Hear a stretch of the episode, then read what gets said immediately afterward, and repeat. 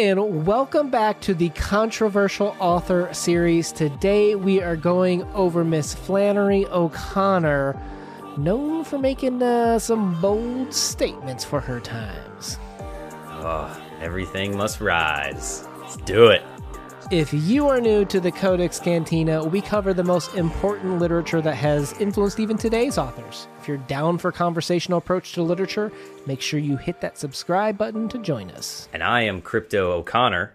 Uh, and always we start off with publication information. Everything Must Rise was published in 1965. And we have a very unique opportunity here. We're going to leave a link down in the description for you. You can listen for free. And our friend Hannah has done this specially for us. So please, please, please go check it out. So, Flannery O'Connor, a very Catholic writer not afraid to pull any punches or maybe step on some hot buttons in her writing. She's my Jane Reb, right? she goes there. She definitely goes to the moment of grace. It's a very common term when discussing and analyzing Flannery O'Connor because a lot of her stories lead to this moment, what they call the moment of grace, when they realize the things that they've been doing wrong or should have done differently, or even just kind of like that ending salvation moment is kind of the signature Flannery move. And we have this story coming out right when civil rights and integration is happening. So it's a, very topical event to kind of be writing about for the era that this is written in. Yeah, and during this time, we have a change in culture of how white people are viewing black people as they're moving throughout, you know, the country. And this is happening basically during a time period of upheaval of kind of civil rights and, and how the two races are going to mix and interact with one another. And we see that very blatantly in this story. And it's interesting as we look back at it in our 2021 era. We had a recent article released in 2020 that talked about Flannery O'Connor, and she had written some letters that had some expressional moments of of racism, right? But in her writing, we have a very different Flannery in terms of representation of how she actually wanted to be. And that raised this interesting topic, not only from a writer perspective of what do you express versus what do you represent, but I think that's something that's very important for the story too of what are you representing and what is it that is is actually ex- you're expressing and it's, it's kind of a theme for this story i would say yeah 100% and i think that she's doing that because I think she might uh, not know this herself, and that we see during the 19, late 1950s and the early 1960s that segregation is going away and that the races are being forced together. How are they going to interact with one another with having such, you know, disparaging ideas of one another? Because it comes from both sides, right? It's not just a one sided viewpoint here that's kind of depicted in the story. And I love that, that you get to kind of see yourself of who are you in this story? It's interesting. Our friend Hannah, that does the reading that we're going to leave a link to below, she also had a video where she talked about another white Southern author, William Faulkner, became more honest when his pen hit paper. Like there, there's something about once his pen started to write, he perhaps expressed a different personality than how he expressed himself normally. And that's interesting too with the title of this piece. It comes from a French philosopher with remain true to yourself but move ever upward toward greater consciousness and greater love. At the summit, you will find yourselves united with all those who, from every direction, have made the same ascent. For everything that rises must converge. And that's where we have that title with the idea as, as you ascend towards something eventually you know whether you're looking at it from a mathematical perspective of approaching infinity um, you know if you're looking at it from like a, a, biblical standpoint of approaching heaven there's a lot of different ways to interpret that but i think that key point right there is remain true to yourself and that's what we need to break down in the story today yeah, so I think as we kind of go through the plot, you can kind of see of what is this that is that is rising up between all of these characters. So, a quick plot breakdown, and then we're going to move into some of our analysis of this. A man named Julian takes his mother to stress reduction classes each week at the Y. To get there, they have to take the bus. The buses are now integrated, and the two bicker over their views of the African Americans, where the mother has a view of living in the past and viewing African Americans as inferior. They get on the bus, and there are no African Americans on the bus at first. The mother and other patrons make derogatory remarks about how nice it is to not be bothered by the integration, which causes Julian to cringe. However, a black man soon enters the bus, and the white folks start to rearrange themselves away from him. Julian tries to get closer to the man and tries to interact with him, but makes sure the others see him do it. Now, later, a black woman and her child enter. She's wearing the exact same hat as Julian's mother. However, the black mother wants nothing to do with the white folk as Julian's mother fawns over the adorable small black child. Both parties get off at the exact same stop. Julian's mother tries to give the boy some change. They're refused, and the black mother winds up. Julian closes his eyes, and when he opens them, the black mother is walking away, offended, as his mother lays down on the concrete. Julian chastises his mother, reminding her how times have changed. The mother has some form of an attack as Julian fears for his mother's life. End plot. Lot to unpack there. It's a very dense story for being so short. Oh my gosh, Flannery is a master of characterization because we start off with very different interpretations, I think, than what we probably land up on for these characters, right? The mother starts off talking about her landowning grandpa who had, you know, the slaves, they had this mansion, they had decadence, but it's all built upon this, what we would now call the sin of slavery, right? Exactly. And she says things like, they should rise, yes, but on their side of the fence. And her whole stance is kind of living in the past, in the segregation, in the heavily, heavily, heavily racist times of slavery time America. Yeah, she's definitely has this disassociation between the races. Like, well, it's fine, but I don't want them, you know, encroaching on my whiteness per se. And along comes Julian, and I wouldn't say you love him at first, right? Like Flannery does a job of making sure that he's a little bit gray with how impatient he is with his mother, with quotes like, Julian did not like to consider all she did for him. But every Wednesday night, he braced himself and took her. So he's kind of, you know, pretending to be the martyr. And they even in the, the book kind of compare him to Saint Sebastian. So if you didn't know, Saint Sebastian was an early Christian saint and martyr, and according to traditional belief, he was killed during the Roman emperor's persecution of Christians. I think, yeah, in the beginning, that Julian is a very complicated character because we're supposed to sympathize with him a little bit in the beginning of the story, but we're going to see him change through the course of story, and that he's setting himself up to be this anti-racist, but really he might not be. He might not be as bad as his mother, or he might be as bad as his mother. We really don't know, even at the end of the story. Well, and it's interesting because we're reading this in 2021, which is going to be very very pro anti racist in 1968. America, you know, that's a, a, much more progressive statement for Southern Americans. Yeah, and even in the story, Julian remarks the old world is gone, the old manners are obsolete, and your graciousness is not worth a damn. And I think that here y- you see that this is sort of acceptable and he accepts it in his mother, but he doesn't want her outrightly, blatantly being racist towards, you know, the little boy because he sees that giving her this money uh, is an insult, right? Well, and his whole life is based on teaching her this lesson. Even in the short story, we have the quote He would have liked to teach her a lesson that would last her a while. And I think a lot of people are kind of like Team Julian from a 2021 perspective, particularly. They're like, "Yeah, teach teach that racist old lady the, the lesson that she needs, right?" Yeah, exactly. Come on, mom, you got to get in the now. You got to get in the no. It's not cool to say that anymore.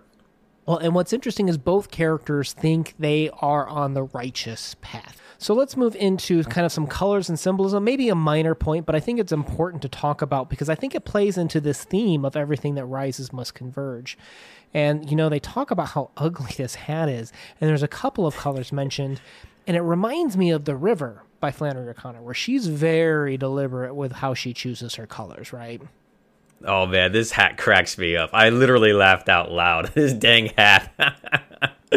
All right, let's do some colors. So the hat is purple, but you'll also also notice that at one point Julian's eyes become a quote bruised purple Okay. And violet is the ancient royal color and therefore symbol of the sovereignty of Christ, according to the Bible, which is what, you know, the place from where Flannery is writing from is a heavily Catholic view. And it's at this moment when he was kind of bragging about his mother being humbled, right? Humbled before the sovereignty of, of Christ, if you will. That's when his eye becomes the bruised purple. And you'll notice that the hat is going to be a symbol of being humbled too for the mother because the, the, the, the people that she dislikes the most, right? The black community. A woman comes on wearing that same hat and she's humbled instantly. So the colors play an element to that with Flannery. You also notice the hat was also green, a very different color from from the hat itself. But also the woman that came onto the bus had on a green dress as well. And a lot of biblical scholars will agree that the primary meaning of green is immortality, but it can also be a symbol of resurrection. And this is leading towards that that everything must converge moment of how each of these characters are now given a, a, moment of grace, a chance to reconcile their mistakes, because we're going to see that Julian makes some mistakes. And we already know that the mother has some mistakes too in terms of being racist. And I think Flannery's expressing that specifically. Yeah, these colors do a great job of kind of pulling in that biblical element to tie in the the flaws that we'll see in Julian later, even though they're already very apparent in the mother. Right. And then the last color I'd point out is just the sky blue, which is placed on the martyr characters basically. So Julian who plays the martyr like Saint Sebastian, right? He's got the sky blue eyes, sky being the color of blue and Yahweh according to the biblical law and, and, and descriptions. And then you have the boy actually had a blue feather, right? The little innocent boy which the Bible always talks about be like children be quick to forgive be quick to forget hate and quick to love is is what the bible would teach us from from you know Flannery's view. Yeah, exactly. So the hat to me kind of represents this converging of different parts, right? He talked about how ugly and how disparate all the different colors and parts were for this hat, and they kind of came together.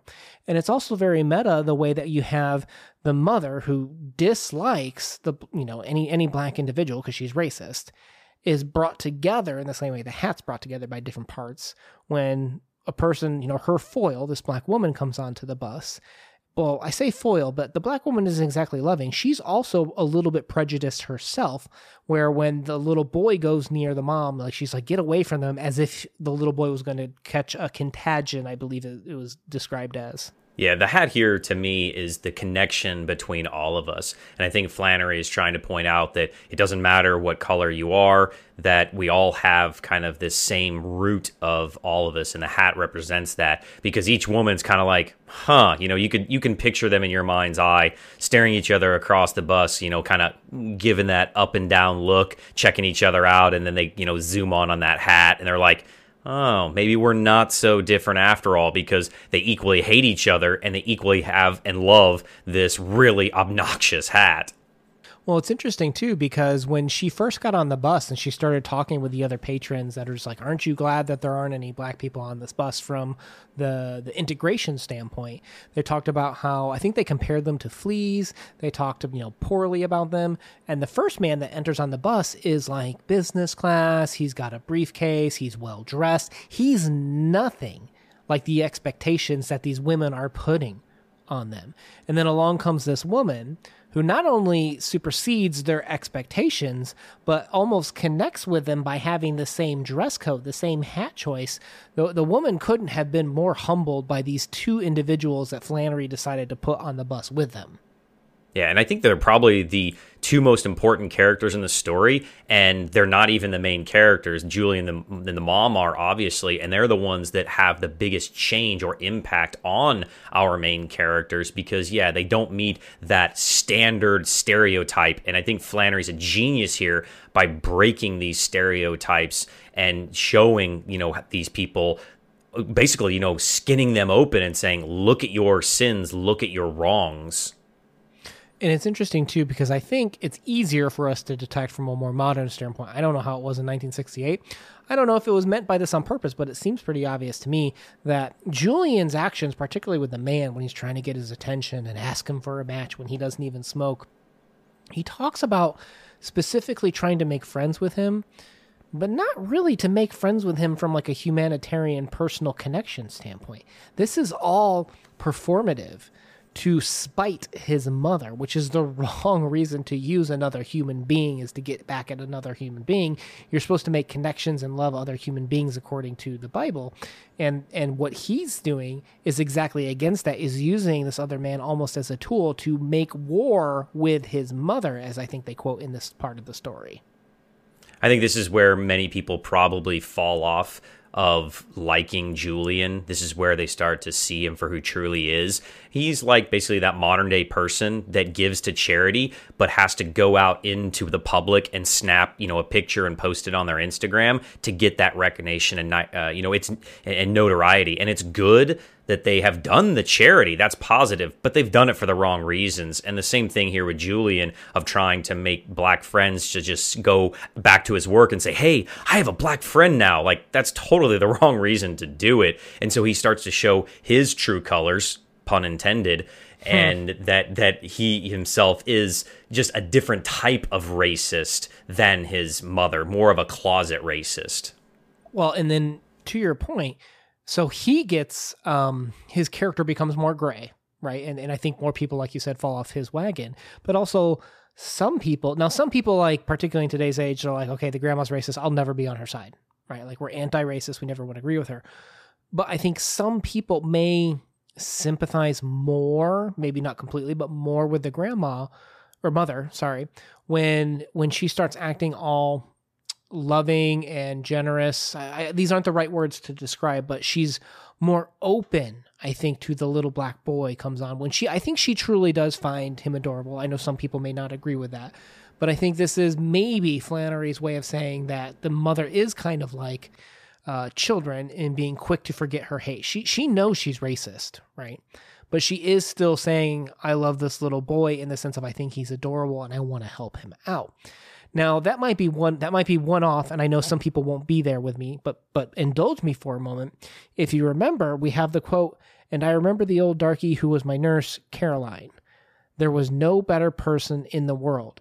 So the the mother specifically cares for her, her nurse, that is also a black woman, and says that there's no better person in the world. So I think she is open to letting individuals into her heart, even though her heart is corrupted with with racism in a sense. Yeah, exactly. Well, I think that you know this proves that at the end of your life, you reflect back on some of your mistakes, and she's realizing that maybe color didn't matter so much, and that it, it, you could interpret that way. You also could be that, you know, I know people that are very much racist people, but they love specific people of that race that they're racist against. And right. sometimes you just have that personal connection as well. Uh, you know, and she obviously has a connection with children also. So that, you know, it's, she's a very complicated character. And you start to see that, that, she might not be all bad and you don't sympathize with her and you don't like her, but you're like, dang, she she's not I can't hate her anymore. And I think that's the point that you know Flannery's trying to get here is that these are both very complicated characters and the mom isn't all bad and Julian isn't all good. Well, and to your point too, she was able to make a connection, we think. At least it was one-sided connection at least with Caroline. And she's trying to make a connection arguably perhaps with this boy, maybe but you'll notice we have that quote he had never been successful at making any, and I won't say this word, friends, black friends, from Julian's perspective. So Julian isn't able to make any of those connections that his mom can. And the mom knows she's racist and can still make those connections. So it's very complicated the way that she has layered these gray characters. No, yeah. So the mom is genuine. So are you willing to maybe forgive some of her faults because she's she's truly being honest about it? Where Julian isn't. The guy's not being genuine in his own feelings, even to himself. He's lying to himself, and that just makes you more frustrated with him. You should be like, dude, come on, like. You, you, you, you serious right now? well, and he's talking about doing this to upset his mom. The quote, like the, the line that led up to that quote that I just said was he could not push her to the extent of making her have a stroke. And I can't help but wonder that I mean that clearly has to be foreshadowing for this story, right? Pushing his mother to the brink only for her to have a stroke and that's exactly how the story ends. Yeah, I mean he he's done what he wanted to. He he accomplished that goal even though he secretly did or didn't. I don't know. Again, he's a very complicated character. So let me ask you this, because this is this is going to be highly opinionated and very controversial, because every reader is going to have a different interpretation. But do you think the mother was truly friends with any individuals from the black community or black race that she presented in the story? I think so. I, I think that you can make the argument because of her her dying breath, or at least the last words of the story from her. And I think that the way she that she raised name, Caroline, right? Yeah, and I think the way that she's raised her son is indicative of her own belief system because even though he's doing it for the wrong reasons, he's still trying and he may be lying to himself and lying to us about it, but I think that eventually because of what his mother taught him, even he could get past that and realize what he's doing is wrong or how he's going about it is wrong.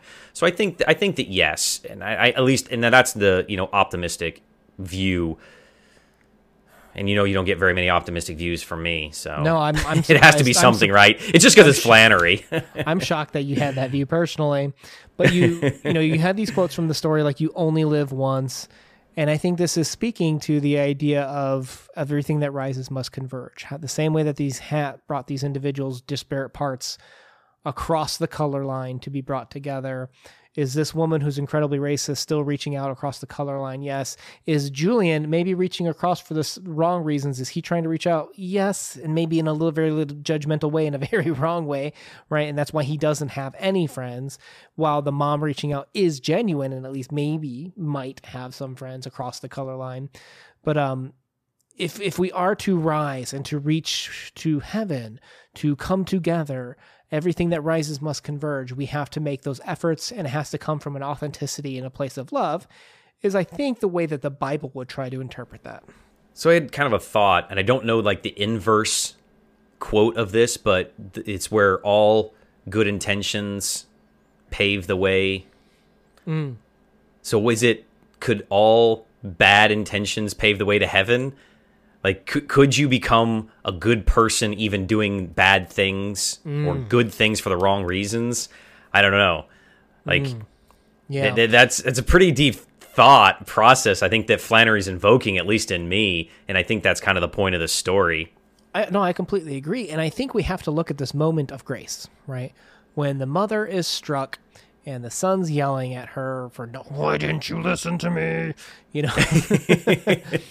And he doesn't even see her getting hit right? So like no, we're kind of inferring that. Well, well, we don't know. She, uh, she could have she could have had a stroke. Stroked out early yeah. Right yeah we don't know. That that could have been the foreshadowing part.